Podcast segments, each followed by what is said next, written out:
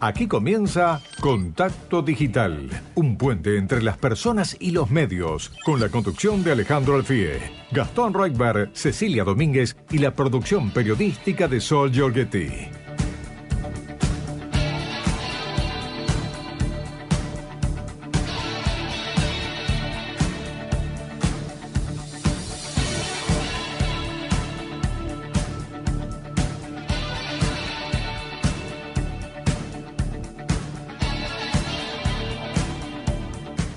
3 y un minuto en la ciudad de Buenos Aires. Esto es Contacto Digital, nuestro encuentro de todos los sábados a las 3 de la tarde. Un puente entre las personas y los medios. Buenas tardes, Cecilia Domínguez. ¿Cómo te va? Programa raro hoy sin Ale, ¿no? Hola Gastón, ¿cómo estás? ¿Cómo están todos del otro lado en este sábado divino, Gastón? Está fresquito, pero está lindo el día. Mi cara denota eh, lo lindo que está el día. no me di cuenta, el protector solar en invierno no se usa. Pero hay que usarlo. Y así me quedó la cara. Sí, sí. Tenemos buena temperatura y un solcito lindo que acompaña y que nos va a acompañar eh, mañana también. Máxima de 18 grados, tanto para hoy como para mañana. Eh, y cielo despejado. Vamos a tener buena semana también máximas de hasta 20 grados, eh, te diría. Así que esa es la información del Servicio Meteorológico Nacional. Así que buen tiempo para esta semana. Nos recuperamos después de estos días eh, gélidos que tuvimos. muy duro. Muy duro, pero bueno, vienen varios días lindos, así que para aprovechar, con cuidado, con distancia, el aire libre. Ya hay algunos lugares que están con un poquito más de normalidad, pero, pero llegó Delta. ¿eh? Llega Delta, entonces otra vez tenemos que extremar los cuidados. Es cierto que esto podría complicar el panorama en cuanto a cantidad de casos, pero afortunadamente al tener una cantidad de población ya por lo menos con una dosis, eso se podría atenuar y, podría ser, servir para estar un poco más tranquilo. Pero a cuidarse, ¿no? Sí, a cuidarse porque además, como empezó la campaña y empezaron las noticias positivas y muy optimistas y parecía que la pandemia se terminó, en realidad ahora la llegada de Delta está preocupando y está generando mucha incertidumbre porque el porcentaje de vacunados con segunda dosis no es alto, ronda el 15%, entonces verdaderamente hay preocupación por esa cepa que además esa variante que es muy contagiosa. Totalmente, totalmente, Ceci. Bueno, eh, además, eh, Contacto Digital se hace con consigna porque los oyentes participan también de nuestros contenidos, así que Ceci, eh, si querés, por favor, decinos la consigna y las vías de contacto, por supuesto, para participar. Hoy, para participar con un con una especie de bomboncito de regalo, ¿no? Sí, tenemos regalos que tienen que ver con eh, una de nuestras entrevistas, enseguida les vamos a contar, pero tenemos consigna. Eh, la pregunta en el día de hoy es, ¿qué opinas sobre la cuarentena VIP en la Quinta de Olivos. Eh, ya vamos a hablar un poquito de eso, pero eh, te contamos que podés participar a través de nuestras redes sociales. Estamos en Facebook, Contacto Digital, así nos buscás, en Instagram también y en Twitter, arroba contacto 630. Y también nos podés mandar un mensaje de texto o un audio a nuestro WhatsApp 11 50 26 8630. Bueno, ¿y qué pasa también con los que dejan la consigna? Hoy tenemos un regalito para hacerles. Tenemos dos regalos, Gastón. Muy bien, muy bien. tenemos dos libros, porque enseguida vamos a estar hablando con Fernando Ruiz. Ya te vamos a contar eh, de qué, porque tiene un eh, nuevo libro en camino. Eh, pero vamos a regalarte a vos que llamas Casado de Noticias, uno de los libros de Fernando Ruiz, y Guerras Mediáticas, el segundo regalo que tenemos para vos. Así que si querés participar de estos eh, dos regalitos que tenemos, eh, podés aclararnos cuando respondas a la consigna que querés llevártelos. Acaban de estar esperándote. Sobre el final del programa vamos a anunciar a los ganadores. Excelente. Porque Contacto Digital, obviamente, por, por nuestra deformación profesional, es un programa sobre medios también, ¿eh? así que todos los libros periodísticos, los libros de colegas, todos estos materiales que a nosotros nos interesan muchísimo. Obviamente queremos también que lleguen a manos de los oyentes de, Contacto Digital. Y hablando de cuarentena y consigna. Eh, esta semana el tema de la cuarentena VIP en Olivos explotó, aparecieron unos personajes rarísimos, aparecieron planillas, bueno, para eso está la posibilidad de ejercer el derecho a la información pública, por eso aparecieron esas planillas de las visitas eh, al presidente Alberto Fernández en la Quinta de Olivos, porque hay colegas eh, que ejercen ese derecho de pedir la información y por supuesto la información viene y empiezan a aparecer cosas muy particulares, ¿no? Como cumpleaños eh, en plena cuarentena con una cantidad de invitados que excedía lo que se pedía por protocolo en el momento de la cuarentena dura. Cumpleaños de Alberto y de Fabiola, del presidente y de la primera dama. Exacto, doble cumpleaños. ¿eh? Gente entrando olivos también vinculada a licitaciones públicas, ¿eh? también cosas bastante llamativas. Gente de los medios, ¿eh? no hace falta dar nombres porque, digo, circularon y se divulgaron ampliamente.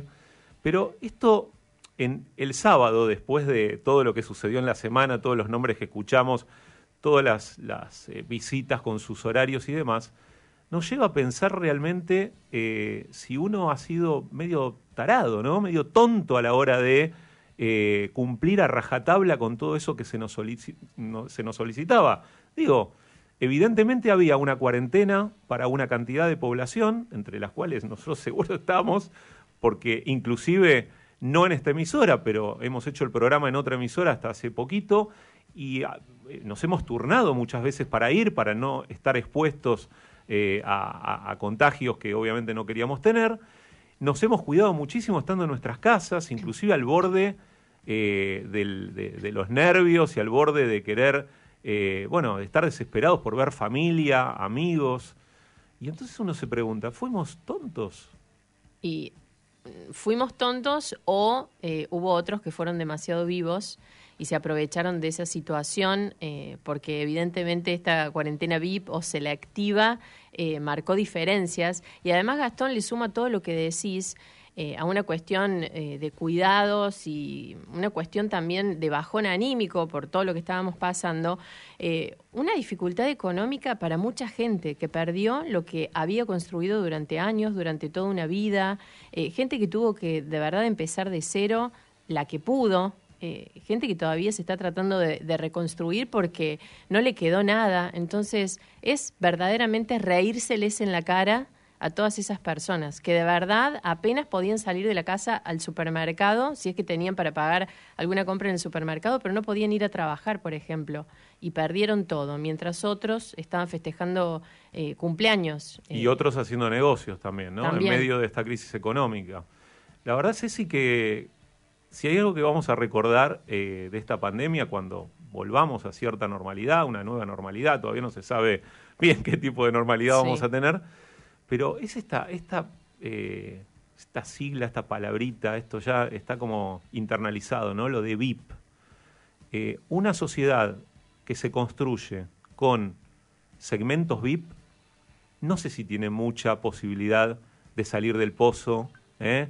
De abrir los brazos y abrazar a la gente que la está pasando mal, de dar el ejemplo, de dar el ejemplo en la función pública también, eh, esto es importante marcarlo porque no es lo mismo quien ejerce la función pública, que es algo que los ciudadanos les otorgamos por un periodo de tiempo determinado, ¿eh? para que cuiden eh, los, el, del erario público, para que cuiden con su ejemplo también esas acciones que deciden tomar, que otra gente que de pronto no tiene esa responsabilidad. Me parece importante marcar esto. Entonces, si hay algo, insisto, que vamos a recordar de la pandemia, además de, por supuesto, la, tragedia eh, que significó la pérdida de familia para muchos, eh, es esta cuestión tan dolorosa, que da tanta vergüenza, tanta vergüenza ajena eh, de estas, estas zonas VIP en la, en la vida cotidiana de los argentinos. Algo que realmente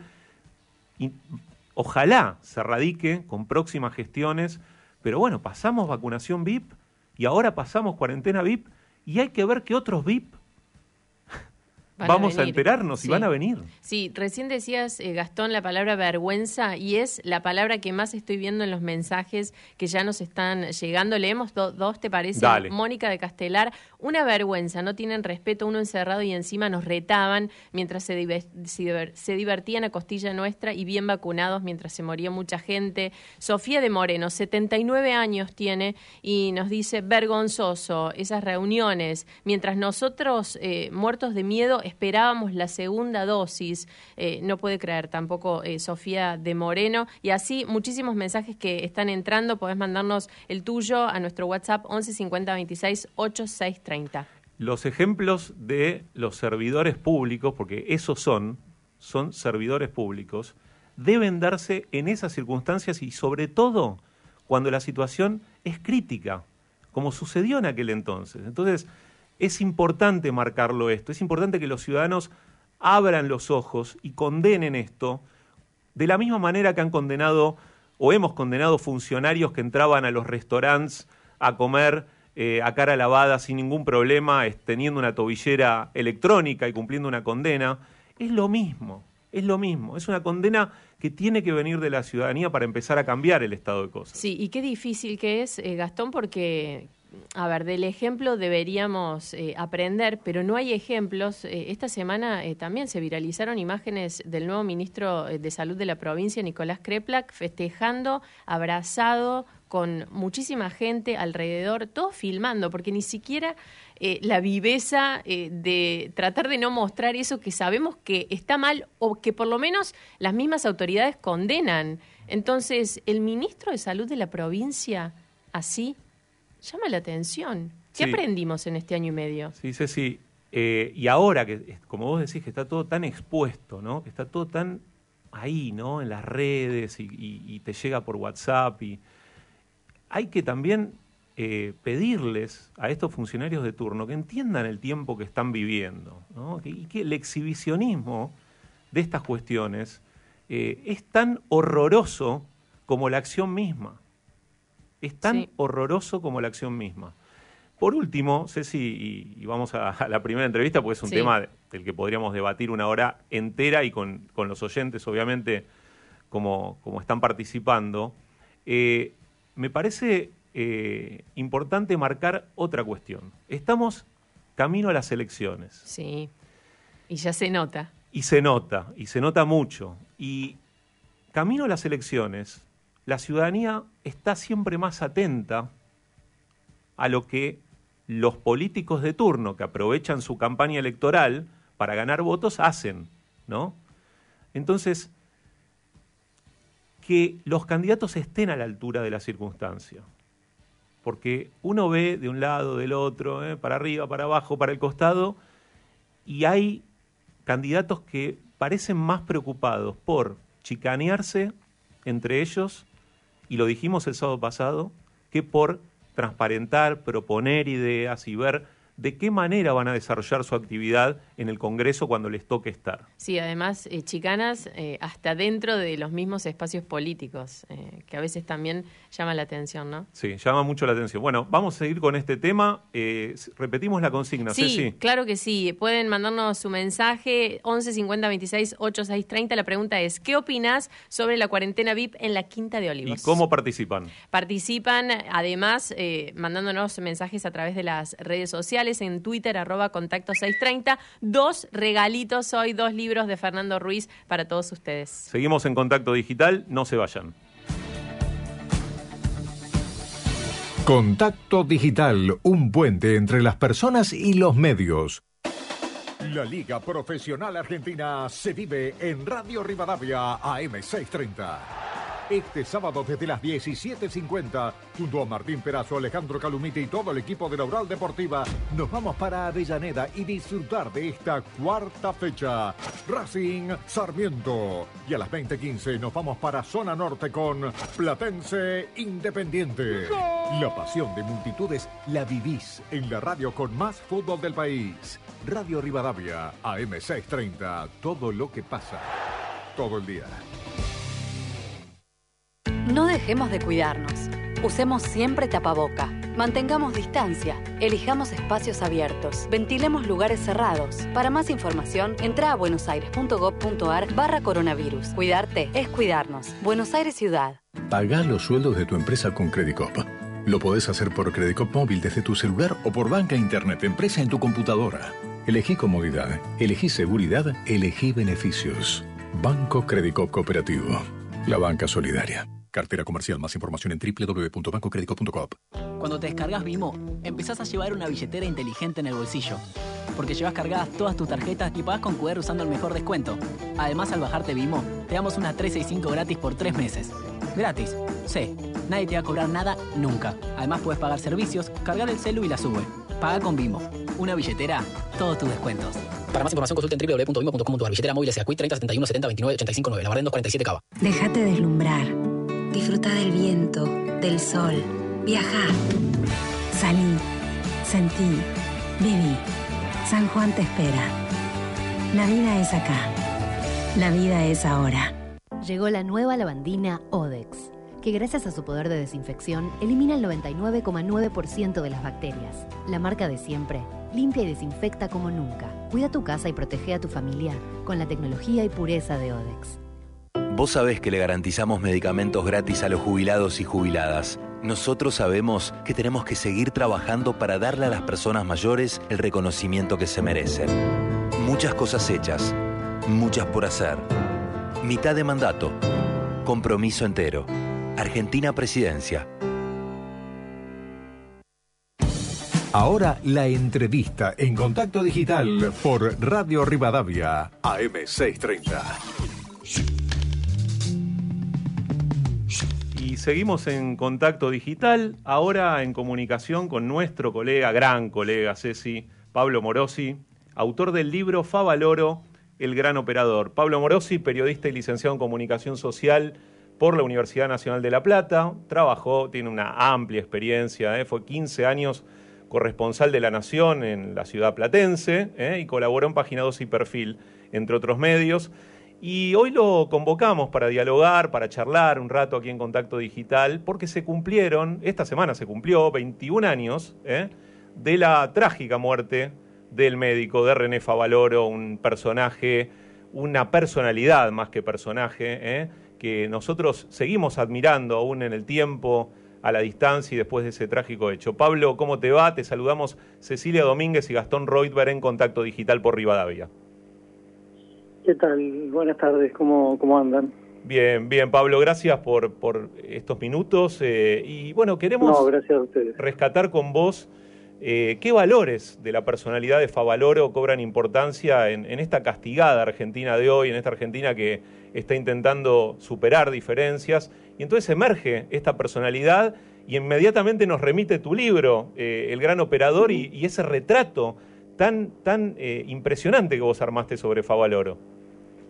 Sí, eh, bueno, lo primero que, se me ocurre decir es el, el valor del esfuerzo, del esfuerzo personal, eh, la búsqueda de la excelencia, quizá un valor que hoy está discutido en la Argentina, muy curiosamente, digamos, ¿no? Eh, esto de, de, de, tener méritos, digamos, ¿no? De buscar tener méritos. Este, el propio Favaloro en, en, en alguno de sus libros este, hablaba de, su adolescencia y su idea de recuperaba una idea de tratar de ser el mejor de la clase. No era que tenía que aprobar un examen o aprobar un trabajo práctico o, o alguna tarea, sino que tenía que hacerla eh, y que fuera la mejor de todas. Este, creo que era muy gráfico, fue muy gráfico en ese en ese sentido, digamos, ¿no? Este, además de, de, haberlo sido también en su tarea profesional, digamos, ¿no? Este, en cada una de las cosas que emprendió siempre fue, eh, dio todo lo que pudo y siempre fue buscando eh, los niveles de alcanzar o superar incluso los niveles de excelencia que había en, en, la tarea que fuera, digamos, ¿no? Este, conocemos obviamente mucho más la faceta de la medicina. Se conoce mucho menos, por ejemplo, su, su faceta como estudiantil de militancia política, que la tuvo y la tuvo desde el secundario, este, y un poco eso ha sido lo que a mí me, empujó a, a, meterme con este personaje, que siempre lo tenía, digamos, como en la mira, pero al mismo tiempo siempre me daba eh, como que era alguien muy difícil de abordar porque era muy conocido, porque había él mismo contado mucho, en, en, hay, hay tres libros autobiográficos de tres fases de su vida, este que, van reflejando, digamos, este el momento de su educación, su paso por la Pampa y luego su, su salto a la fama en la Cleveland Clinic, este, en donde, en donde bueno, él, él, él contaba, ha contado su, su historia, digamos, quizá Y, y, me parece que en esos libros también muestra, eh, digamos, el perfil de una personalidad con estos valores que mencionaba al principio, el esfuerzo, la búsqueda de la excelencia, el, compromiso eh, que él asumió desde esa militancia estudiantil de devolverle al país lo que el país le había dado con la educación. Pensemos que era una persona que venía de una familia de inmigrantes muy humildes. Este, el padre era carpintero, eh, vivían en las afueras de la ciudad, la madre eh, acompañaba, digamos, la tarea del padre cosiendo para afuera. Este, y, bueno, y, René fue el segundo miembro de la familia, antes lo había sido un tío que, que, también había estudiado medicina y que un poco lo orientó a él, este, que llegó a la, a la universidad, ¿no? Esto es todo un ejemplo de un, de un momento de la historia del país. Pablo, eh, vos eh, recién decías eh, que mm, Favaloro buscaba la excelencia, buscaba ser el mejor de la clase. Sin duda, si uno lee cualquier libro de Favaloro, nota que él era muy consciente de su habilidad, de su talento, pero eh, además eh, se puede leer eh, entre líneas que era un ser humano muy sensible, muy humilde, casi hasta pidiendo perdón por los logros que conseguía, principalmente los que tuvo en Estados Unidos. ¿Cómo convivía esa humildad que tenía como ser humano y su presente por aquellos años como una celebridad, como médico tan reconocido en Argentina? Sí, yo creo que pagaba el costo personalmente de, de, costarle mucho ese, ese roce y ese nivel de exposición que tuvo cuando regresó a la Argentina, en realidad desde, desde, desde el 67, cuando logra estandarizar el proceso del bypass, se transforma en una celebridad internacional, digamos, ¿no? El mundo de la medicina y de la ciencia este, ya conocen a Favaloro cuando en el 71 Favaloro vuelve a la Argentina pero ya en Argentina entre nosotros este, parecía como romper el mito del, hijo pródigo, digamos, que vuelve y logra este, ser profeta en su tierra, digamos, ¿no? Este, porque logra este, llevar adelante la fundación con una idea, también tiene que ver con esto de la humildad, de que todo se hacía o todo lo que se podía hacer era colectivo, digamos, que no había incluso cuando le hablan del bypass, él, hay, infinidad de entrevistas en donde él responde, bueno, no hay nadie que haga algo solo, digamos, ¿no? Este, yo lo que hice fue sumarme a un proceso que venía dándose, estudiarlo y hacer mi aporte, digamos, ¿no? Este, que, que, a veces eh, eh, se repite y se repite lo del bypass, pero yo lo, siempre lo pongo en, en, un ejemplo que es muy, muy evidente de cuál es la contribución que ha hecho la humanidad y es que el bypass se utilizaba previamente a que a que Favaloro hiciera su protocolo, digamos, de cómo debía hacerse, en qué pasos había que seguir dentro del quirófano, se, usaba en forma de emergencia. O sea, cuando llegaba un paciente con un problema coronario y no encontraban la manera de resolverlo, le hacían un bypass, pero como una emergencia, como, una, como un segundo plan. A veces salía bien y a veces salía mal. Eh, en realidad la mayor parte de las veces salía mal. El, el, digamos, porcentaje de sobrevida antes del protocolo de Favaloro era del 5%. Cuando Favaloro logra estudiar este tema y establecer un protocolo, decir, bueno, para este tipo de operación hay que hacer esto, esto, esto, esto y esto, en todos los quirófanos del mundo que siguieron ese protocolo, el porcentaje de sobrevida pasó del 5 al 85%. Estos son millones y millones y millones de personas que se salvaron la vida o que prolongaron su vida gracias a ese protocolo. Estamos hablando con Pablo Morosi, colega, autor de Favaloro, el gran operador, recordando a Favaloro. Pablo, yo te quería preguntar eh, si la Argentina, o parte de la Argentina, ¿no? porque no vamos a generalizar, que le dio la espalda hace 21 años, eh, es la misma que sigue dando la espalda hoy a las cuestiones que Favaloro marcaba en sus libros y también en la vida cotidiana cuando le tocaba dar una entrevista. Eh, en parte sí, digamos, uno tiene, uno debería pensar que Favaloro nos deja una carta que está dirigida a los argentinos, digamos, muchas veces hasta este, nos da vergüenza leerla como argentinos, este, porque él describe una Argentina eh, con un alto grado de corrupción. Él habla mucho del, mundo médico, pero también habla del, país en general, digamos, ¿no?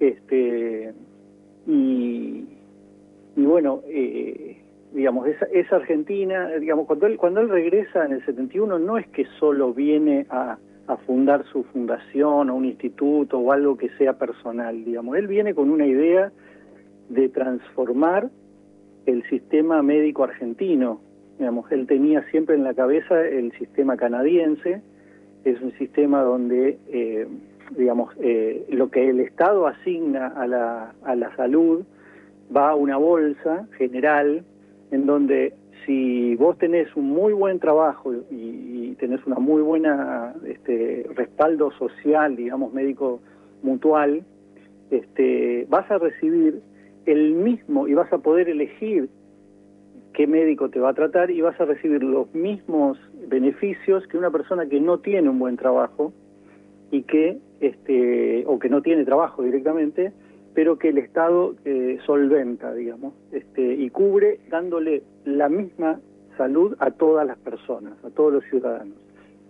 Eh, obviamente eso es, es, es eh, digamos muy difícil en un país con muchos intereses creados y preexistentes, digamos, ¿no? donde las obras sociales fueron entregadas en parte a los sindicatos, con los cuales Favaloro se peleó todo el tiempo, este, eh, y, de alguna manera la muerte de Favaloro eh, y la sobrevida de la fundación, que hasta el día de hoy existe, fue eh, gracias a que la fundación cambió este, esta lógica de Favaloro de que el que pasa por la puerta de la fundación lo atendemos y no le preguntamos. Le preguntamos después de haberlo operado o después de haberlo atendido si tiene obra social o, o cuál es su situación. Primero hay que atenderlo, primero está el hombre y luego está el tema económico.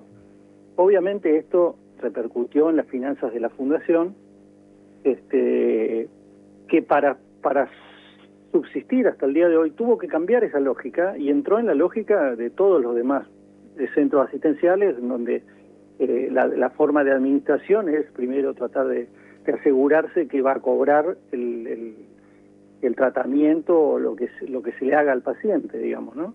Este, entonces, eh, eso hay que, hay que verlo, digamos, ¿no? Favaloro este, no supo, no pudo, no quiso modificarlo, este, se quitó la vida y la fundación sigue existiendo, pero ya no atiende a los pobres gratis, digamos. Este, eh, también es cierto que Favaloro, para lograr, eh, para Favaloro era Favaloro, ¿no? Y él lograba que todos los gobiernos de cualquier signo, aun aquellos que no eran democráticos, lo apoyaran porque a cambio necesitaban este, mostrarse con su prestigio.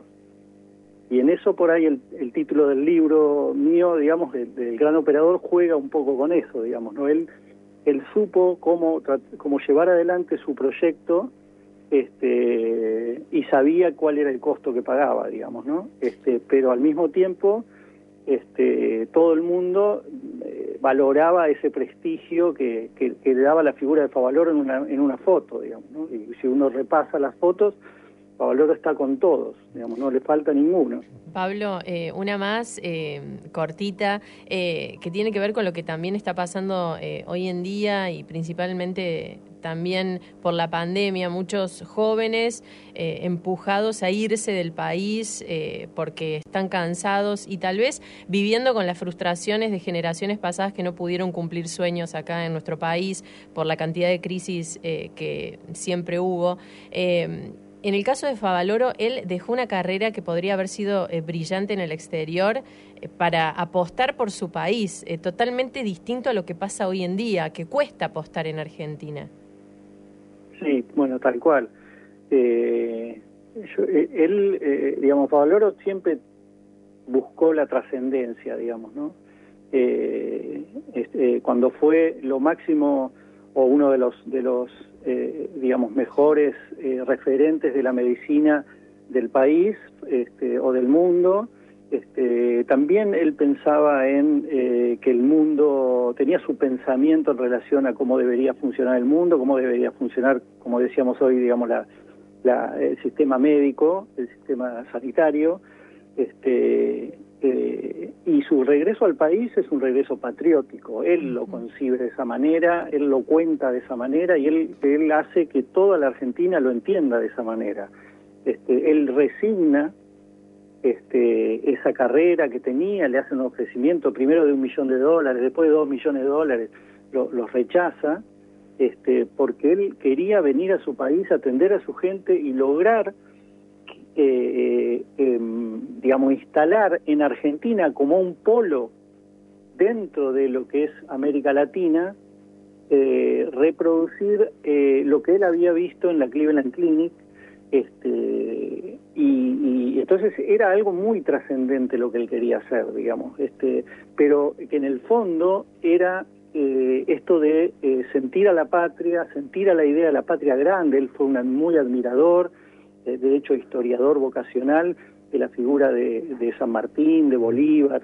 Este, él tenía en la cabeza todo el tiempo esa, esa cuestión y la hacía dialogar, digamos, con su actividad específica. Este, pero él pensaba como un como una persona este, que, que, era más, más muy político, digamos, ¿no? Este, tenía un pensamiento este, y también eh, le daba muchísima importancia, que esa es otra faceta muy, muy importante de, Favaloro, a la educación, digamos, al sistema educativo y a cómo la educación debía ser la, la digamos, la forma como este, el país podía, a partir de la cual el país podía crecer, digamos, ¿no? y, llegar a, por ahí a, a mejorar la situación de, de las personas o de los ciudadanos.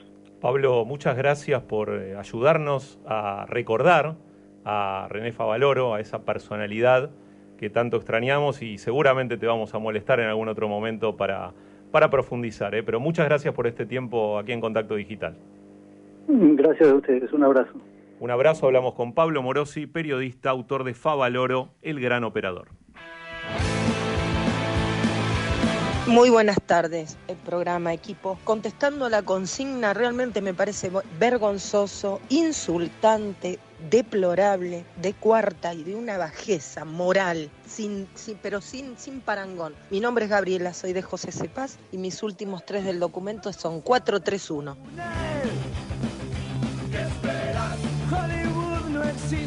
Buenas tardes, chicos. Este Silvia de Congreso habla. Este, no, ¿cómo se van a sentir tontos por haber acatado todas las, las normas que había que acatar por la pandemia? Si esto no ha sido peor sin tener vacunas, porque la gente se ha quedado adentro y se ha cuidado. No, que uno se sienta un poco estafado es una cosa, o bastante estafado. Pero sentirse tonto por haber cumplido con las normas, no, no, eso es otra cosa. Uno se ha cuidado por uno mismo, por la, porque vive en sociedad, porque entiende que así tenía que ser y porque era lo único que podía hacer. Porque como no hemos tenido vacunas, ¿qué más íbamos a hacer?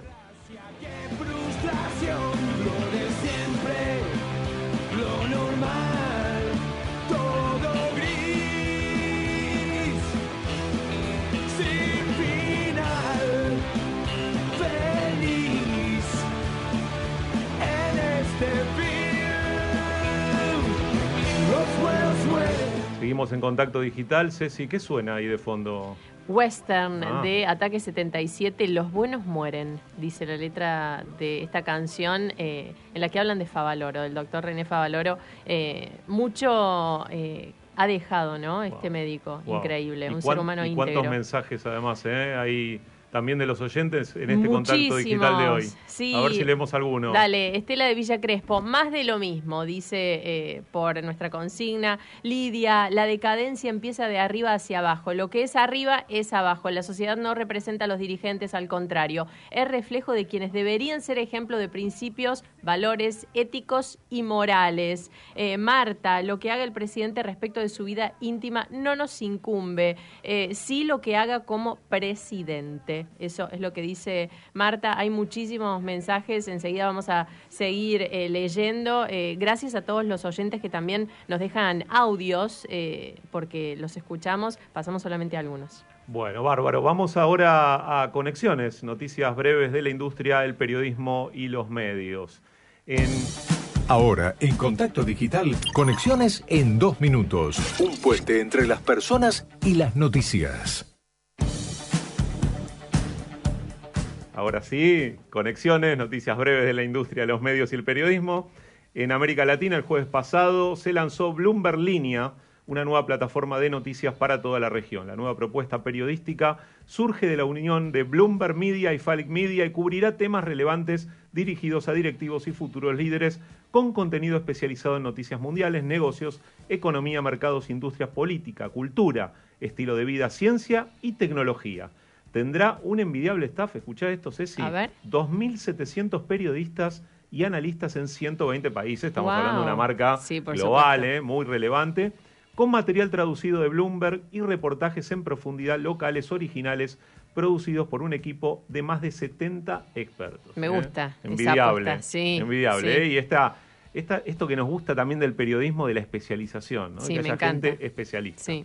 Seguimos en Estados Unidos. Instagram anunció este martes, aunque sin fecha de lanzamiento, novedades relativas a los usuarios menores de edad que suponen la configuración de una cuenta nueva como privada por defecto y la implementación de una tecnología con la cual detener las interacciones no deseadas con adultos. Estas implementaciones se dirigen a los usuarios de entre 14 y 18 años y dependen en gran medida de la fecha de nacimiento que introducen cuando abren una cuenta nueva. Vos sabés, sí que muchos menores lo que hacen es falsear Sí, ¿eh? la supuesto. fecha de nacimiento Sí. para poder acceder a la cuenta, porque para menores de edad obviamente está bloqueada esa posibilidad.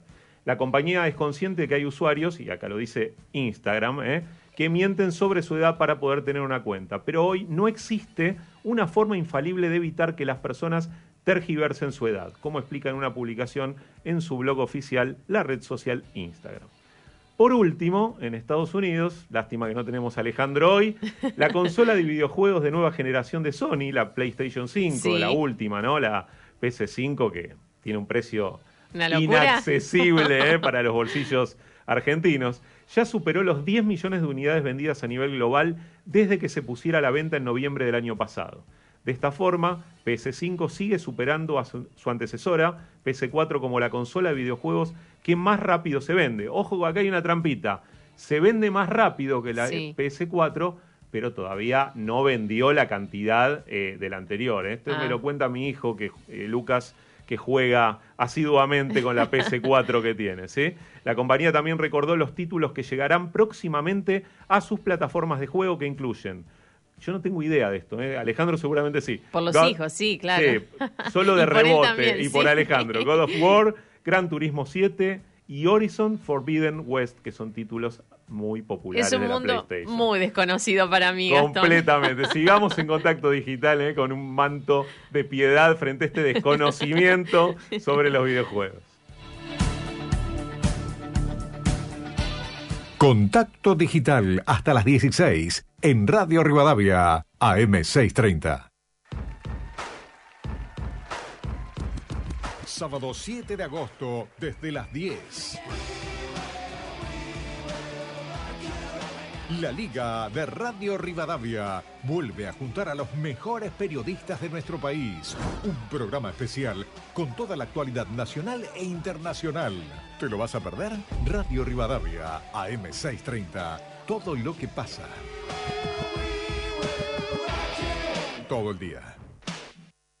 ¿Sabías que todos los accidentes por inhalación de monóxido de carbono son evitables? Controla que la llama de tus artefactos sea siempre de color azul. Verifica que las rejillas cuenten con salida al exterior y que las ventilaciones no estén tapadas ni sucias. Y no olvides ventilar los ambientes de tu hogar todos los días. Metrogas, damos calor.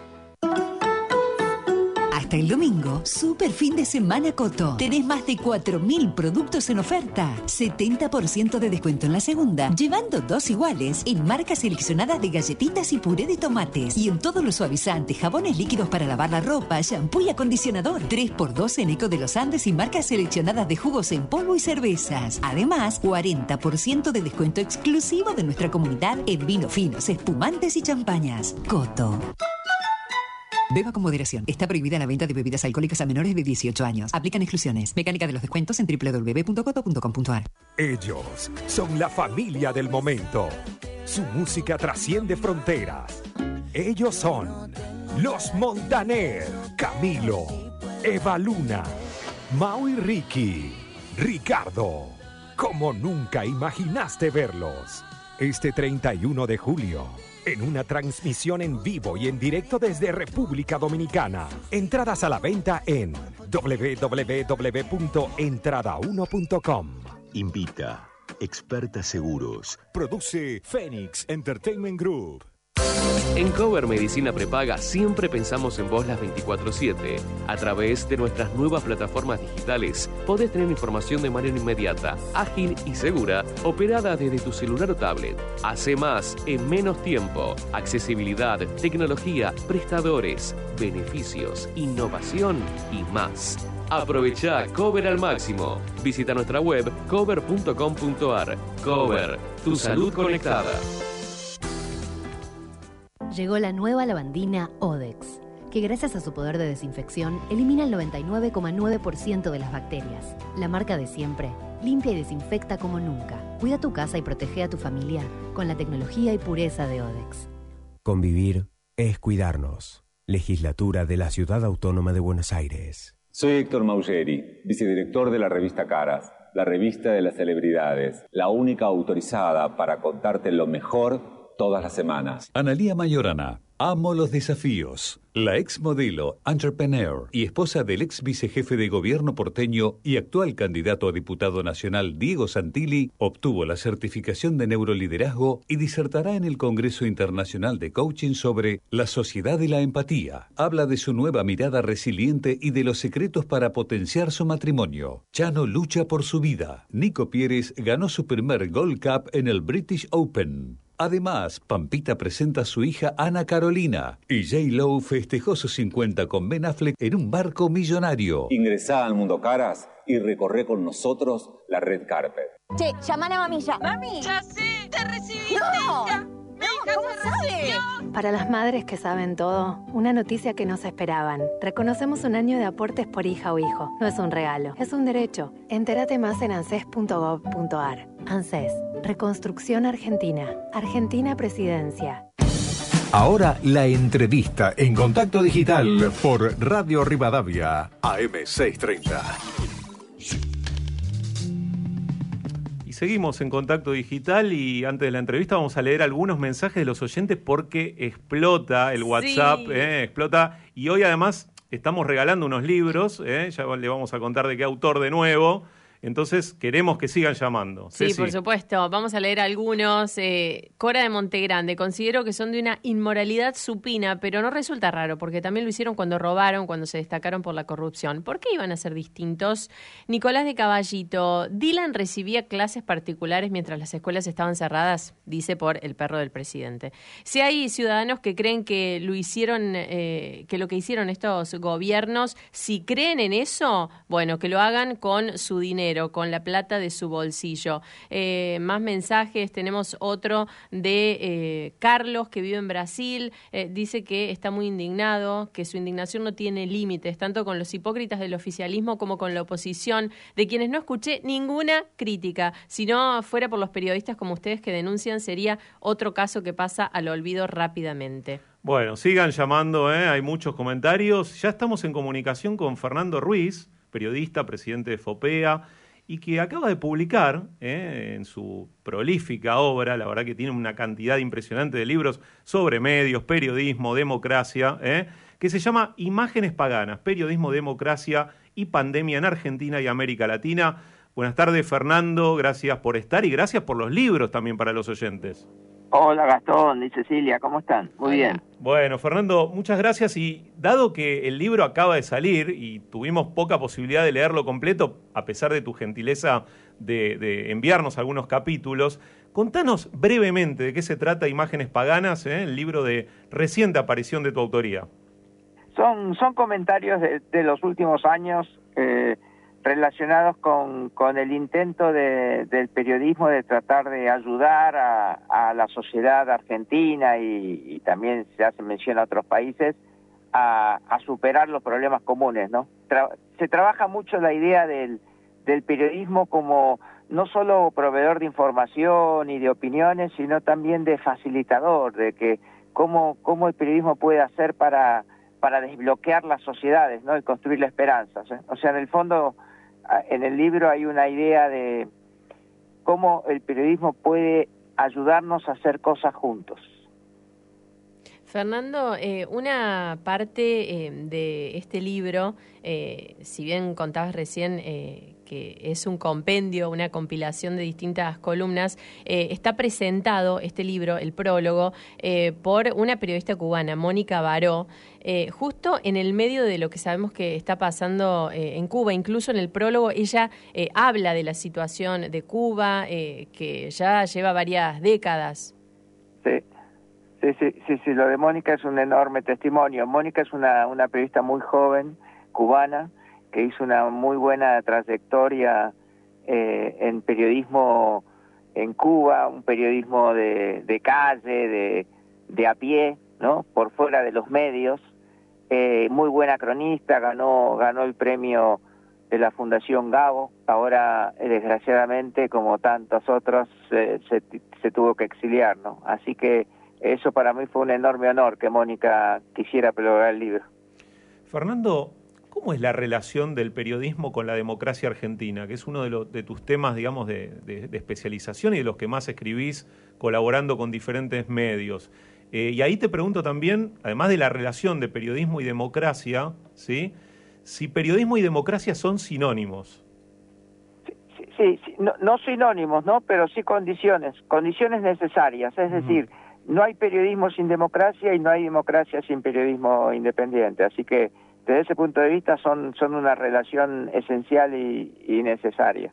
Eh, a mí, a mí la relación en, en la Argentina, para hablar eh, de lo que ustedes también saben perfectamente, ¿no? Y que vivimos y sufrimos a diario, eh, yo creo que muchas veces sumamos y muchas veces restamos, ¿no? En la, en la construcción democrática. Eh, a, a, veces cuando contribuimos a bloquear las, las discusiones, a bloquear el diálogo, a, a, a desinformar, a, a difundir eh, noticias falsas, ahí, ahí por las razones que fueran, eh, nos, nos, somos, nos convertimos en un pasivo de la sociedad. ¿no? Otras veces eh, es un orgullo y un honor sentir que, que el periodismo profesional eh, aporta eh, tremendamente a, a, a, la realidad democrática. Pero hay un problema también muy estructural, eh, Gastón y Cecilia, que es el problema económico. Es decir, la, la situación económica del periodismo afecta su desarrollo profesional, afecta mucho su desarrollo profesional. Fernando. Y, y, ahí, y ahí desde sí. Popea queríamos eh, entrar y, y, y, proponer cosas concretas para mejorar la situación económica del periodismo, porque sin eso no, no hay una... Es, es difícil mejorar profesionalmente el periodismo si no mejoramos algo de la situación económica del periodismo. Fernando, y a través de estos años y eh, de haber escrito estas eh, columnas, eh, ¿qué similitudes y diferencias encontraste con otros países de la región en cuanto a estos temas? Yo estudio siempre América Latina en general. Yo entiendo que América Latina es un sistema, que las realidades de cada país de América Latina se parecen muchísimo, más de lo que los actores locales internos creen. Por supuesto, cada uno tiene sus, sus, cuestiones específicas, pero la situación es muy similar. Y en la discusión de la pandemia, este último año y medio, en el periodismo fue también muy parecida, los procesos de polarización fueron muy parecidos. Eh, el periodismo entró a veces en unos procesos de polarización que que es como en las peleas de sumo, vieron que en las peleas de sumo pierde aquel que lo, lo sacan de su lugar, ¿no? Y, y, en, y, en, y en el periodismo eh, latinoamericano muchas veces eh, el periodismo ha respondido de una forma casi antiperiodística, ¿no? Y eso le saca legitimidad, le saca penetración social, le saca consenso, entonces le saca fuerza. Enfrentar a los autoritarios de la misma forma te, te deslegitima, ¿no? Estamos hablando con Fernando Ruiz, periodista, presidente de FOPEA y que acaba de publicar Imágenes Paganas, Periodismo, Democracia y Pandemia en Argentina y América Latina.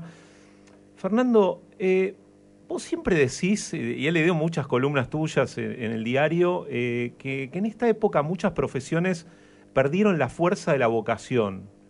¿Qué pasa concretamente con el periodismo y cómo impacta esto en el ejercicio digamos, natural del periodismo, que es informar y tratar de hacerlo de la manera más equilibrada posible, ¿no? Sin perder la opinión, por supuesto. Yo, yo creo, Gastón, que, que como en muchas profesiones, hay muchos periodistas que están, eh, yo diría, casi, casi vencidos, ¿no? Entienden que, que algunos de los valores básicos de la profesión no son alcanzables. Es como si un abogado deja de creer en la justicia, eh, un, un, médico deja de creer en la posibilidad de curar o, un periodista deja de creer en la, en la posibilidad de, de decir la verdad, ¿no? O, o, de que la verdad triunfe, ¿no? Que es casi como nuestra nuestro lema, nuestra bandera, ¿no? Eh, tenemos una convicción en eso y si nosotros no tenemos convicción en eso es como si malversáramos nuestra nuestra profesión, ¿no? Un periodista que no cree en la verdad es raro, o sea, eh, no, no tiene sentido pensar que uno puede construir nociones verdaderas y veraces que ayuden a la gente. Así que yo creo que hoy está muy desgastada la profesión eh, y eso le saca fuerza. Yo creo que eso aumenta las malas praxis, eso nos saca energía eh, y eso se nota, ¿no? Entonces, eh, a mí me gusta decir que cuando las profesiones están vencidas, los profesionales están vencidos, no creen que puedan seguir sus valores, el país está un poco vencido también. Fernando, eh, te queremos agradecer la gentileza porque tenemos dos libros que vamos a regalar tuyos, Cazadores de Noticias, que estoy leyendo, te cuento. Ah, qué y, bueno. Y Guerras Mediáticas. Eh, y hay muchos eh, oyentes que eh, están participando, que ahora te están escuchando y están participando por los libros. Eh, un resumen de cada uno cortito. Bueno, bueno, mira, el Cazadores de Noticias significa eh, cómo cambió un día en la vida de un periodista en Buenos Aires desde la etapa de la Revolución de Mayo hasta hoy. Cómo cambió las rutinas, cómo cambió su relación con la sociedad y durante seis o siete capítulos se describe eh, un año diferente, ¿no? El año de la fiebre amarilla de Buenos Aires, el año de la Semana Trágica, el año de la Revolución del 43, 1989, son todos años muy fuertes. La cantidad de datos que tiene ese libro Tremendo, es increíble. Tremendo. Y el último capítulo dedicado al periodismo digital es, Sí. es, y el es último- controvertido, pero es interesantísimo. controvertido, sí, sí. Está hecho con testimonios, ¿no? Es, es el único, Eso. porque está escrito con, con un tono de, de ficción, diciendo Sí. que es el periodista de ese momento el que te está contando su día. Eso está muy y bueno. en el año, en el último año lo hizo un- lo- la- a partir de entrevistas con periodistas mujeres, eh, ellas describen cómo es un día en su vida. Y el otro libro es la historia de guerras mediáticas eh, argentinas, desde la Revolución de Mayo hasta ahora, ¿no? Son libros eh, eh, muy densos, con mucha investigación histórica. Eh, espero que gusten. Bueno, a todos los oyentes interesados en tema medios y sobre todo en la historia de los medios, ¿no? Fernando, qué interesante es cuando, cuando uno puede escribir y leer eh, libros sobre medios en español. Hay tanta bibliografía en inglés, por eso celebramos cada vez que hay un nuevo título en español que reflexiona sobre la profesión y, y pone en juego muchas de las cuestiones que tal vez los oyentes eh, no ven, eh, pero que para nosotros son muy relevantes de- del ejercicio de la profesión. Una última pregunta y muy breve, porque estamos ya sobre la hora, eh, Fernando, es, ¿periodismo y militancia política pueden ir de la mano? Va- Van de la mano, de hecho. Yo diría que, que en la historia argentina lo más habitual ha sido el periodismo militante y lo más excepcional ha sido el periodismo profesional. Pero claramente necesitas las dos cosas, que haya mucho periodismo profesional también y que ese periodismo profesional esté en el centro del sistema de medios. Cuando en el centro del sistema de medios está el periodismo militante, ahí estás en problemas, porque te están contando la historia muy, muy, muy, muy, muy torcida. En el medio del sistema de medios tiene que estar el periodismo profesional. Fernando, te queremos agradecer muchísimo por tu tiempo, por estos dos libros que enseguida eh, consiguen a sus dueños que están del otro lado. Muchas gracias. Muchas gracias a ustedes. Les mando un abrazo grande. Muy amable. Hablamos con Fernando Ruiz, periodista y autor del libro, eh, del libro que estamos, uno de los que estamos regalando, Imágenes Paganas, se me fue el, el nombre, pero interesantísima la entrevista. Seguimos. Me tuvieron encerrado tres meses o más para salir usar eso que me produce hipoxia, la mascarita esa. Y ellos, de Festichola en la Quinta de Olivos, eso indica claramente, es una banda de canallas, es una secta y no tienen otro nombre. Yo soy Carlos de Villa Martele y gracias por escucharme.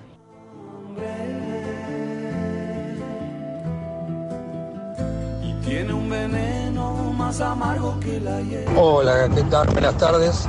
Mi nombre es Alberto, yo soy de San Martín, mi DNI termina en 219. Y lo que me parece sobre este gobierno, lo que ha hecho, no solo con lo de la Casa de Olivo, la Quinta Presidencial de Olivo, y todo lo que hizo este gobierno durante este año y medio, fue una tomada de pelo hacia los argentinos, hacia los que lo votaron y los que no lo votaron. La verdad, me parece que deberíamos darle un buen escarmiento en las próximas elecciones para que aprenda que con la gente no se juega, con el pueblo no se juega y si se quieren hacer ricos, que se pongan una empresa y trabajen. Bueno, un saludo para todos, gracias.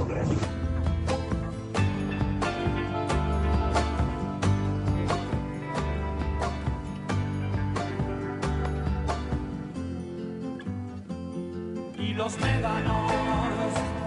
Seguimos en contacto digital, siguen llegando los mensajes de los oyentes, pero Ceci, estamos ya sobre el final del programa, ¿eh? Sí, sí. así que vamos a dar a conocer eh, a los ganadores de los libros de Fernando Ruiz. Ganadoras. Y Dos ganadora, mujeres. muy bien. muy- que conste que dije ganadores, Sí, es que sí. puede ir para cualquier Para lado. los ¿eh? dos. Pero en este caso tenemos dos mujeres. Muy bien, Mónica de Castelar y Lidia de Villa Crespo son nuestras ganadoras de Cazadores de Noticias y Guerras Mediáticas. Estos son los dos libros porque nos piden los títulos. Cazadores de Noticias, Guerras Mediáticas de Fernando Ruiz, dos librazos. Así que Mónica y Lidia van a tener que leer este fin de. Bárbaro, y vamos a dejar, por supuesto, los libros para que los retiren acá en la sede de la radio, Rivadavia producción- a 935, la producción, ¿sí? Sí, sí, eh, la producción se va a comunicar con, con, ustedes, con ustedes para que pasen a buscarlos. Excelente. Bueno, Ceci, estamos ya sobre el final del programa. Mucho hablamos sobre medios hoy. Por supuesto, le vamos a mandar un abrazo muy grande a Alejandro, que estaba con compromisos académicos ahí tomando exámenes. Espero El que, profe Ale. El profe Ale, espero que no haya bochado mucha gente, tipo exigente, eh, lo conocemos. Pero bueno, muy, muy interesante también combinar el trabajo profesional con, con la actividad académica. Eh, nos, dio, nos dio mucho gusto, como pasa siempre, Sí, Ceci, hacer siempre. contacto digital ¿eh? por AM630. Acá Ceci Domínguez. Ceci, buen fin de semana, buen, Buen sábado. de. Nos vemos ¿eh? el próximo sábado, nos escuchamos con todos los oyentes. Eh, buen fin de para todos. Totalmente. Y siempre con la producción periodística de Sol Giorgetti, Facundo Raventos y Eric Spolsky también dando una mano inmensa. ¿eh? La operación técnica de Julia Sánchez y la edición de Laura Parodi.